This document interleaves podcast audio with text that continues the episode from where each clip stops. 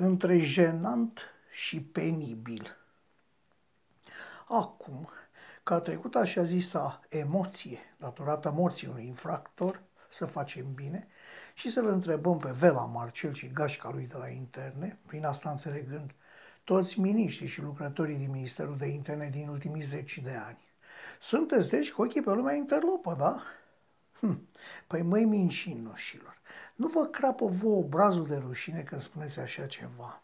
Nu simțiți voi cum încearcă nasul să vă iasă prin piele când ne mânjiți în asemenea hal cu basmele astea la care și copiii râd în loc să adoarmă? Voi chiar nu pricepeți ca asemenea declarații. Vă pun în situația de a primi un rol în emisiunea Polițiștii spun lucruri trăznite.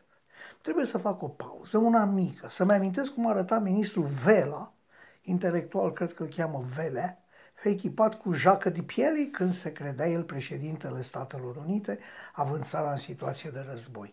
Vi mai amintiți? Cum stătea el plin de importanță între Arafat și acel subaltern și ne citeau ei împiedicat ordonanțe militare? De ce atunci era atât de activ și acum, când orice ziarist chiar și mediocru?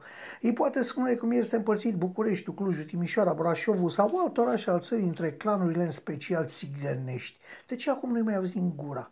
Nu că ne-ar fi dor.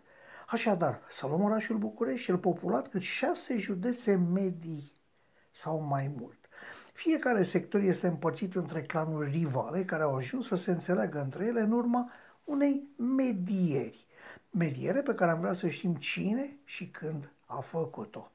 În multe dintre sectoarele capitalei, nu spunând toate pentru că sunt optimist, Clanurile țigănesco-mafiote au susținut primarii în alegeri, iar primarii au susținut în Consiliul General și în ocuparea funcțiilor din primărie.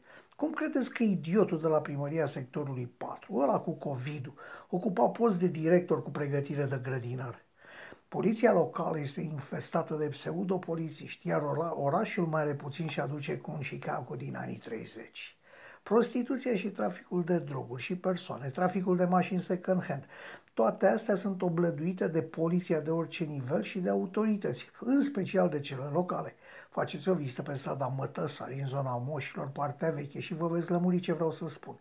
Mai nou, domnii țigani și acoliților spală bani, și nu puțini, transformându-se în, ați ghicit, dezvoltatori, dezvoltatori imobiliari parcurile lecat pradă, magazinele lecat pradă, casele vechi de patrimoniu lecat pradă, chiar și străzile lecat pradă. Totul este permis. Orașul se dezvoltă haotic, se construiește prostește, de slabă calitate, într-un ritm infernal, fără a se respecta măcar normele bunului simț un minim de spații de depozitare, spații verzi, locuri de parcare, iar orașul odată ridicat plânge Plânge pentru că primăriile nu vor să aducă utilități pe banilor, iar domnii dezvoltatori, din moment ce au vândut cotețele pompos botezate apartamente, nu mai au niciun interes să o facă. Unii locatari, fiind și după 7-8 ani legați pe curent de organizare de șantier, cu apă la fel sau deloc, cu gaze pe apucate. Să vă mai spun de minunile din nordul capitalei, care dacă nu au lac la îndemână, să spunem Snagov, pe care să-l infesteze, atunci distrug pânza freatică cu miile de fose septice care țin loc de canalizare. Toate acestea sunt posibile din cauza lanțului vicios creat la nivel politic. Oamenii politici, dorind să câștige, s-au înfrățit cu dracu. Dar după ce au trecut puntea, dracu n-a mai vrut să scape din coarne fraierul care și-a văzut atât de ieftin sufletul. Astfel, dracu în discuție a ajuns stăpân atât pe orașe mari cât și pe unele mai mititele, dar la fel de bănoase.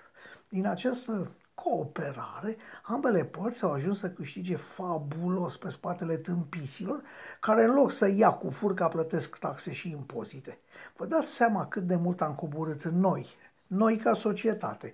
Dacă un aproape analfabet poate conduce ales, ales cel mai mare partid românesc, Vă dați seama cât de proastă este educația românească dacă un personaj sinistru, dar cu aere de Don Juan, se revendică de la tuta de dăncilă și crede că asta îi dă dreptul să conducă turma celui mai mare partid românesc? Vă dați seama în ce hal de mizerie morală suntem noi ca popor dacă ăștia au ajuns să ne conducă, să ne facă legi, să ne ia banii, să ne trimită la război și să ne hotărască viitorul. Ei și alții de la alte partide, să nu avem discuții. Și într-o asemenea situație catastrofală, tu vela sau velea, ai obrazul, ai nerușinare, ai o brăznicia să vii și să ne spui că stai cu ochii pe clanurile mafiote? Nu trebuia să ne spui pentru că știam. Stai tu și ai tăi și ai voștri cu ochii pe ei, ca nu cumva să fie deranjați în rest de noi. Pe cine mai interesează? De asta este convins omul de pe stradă. thank you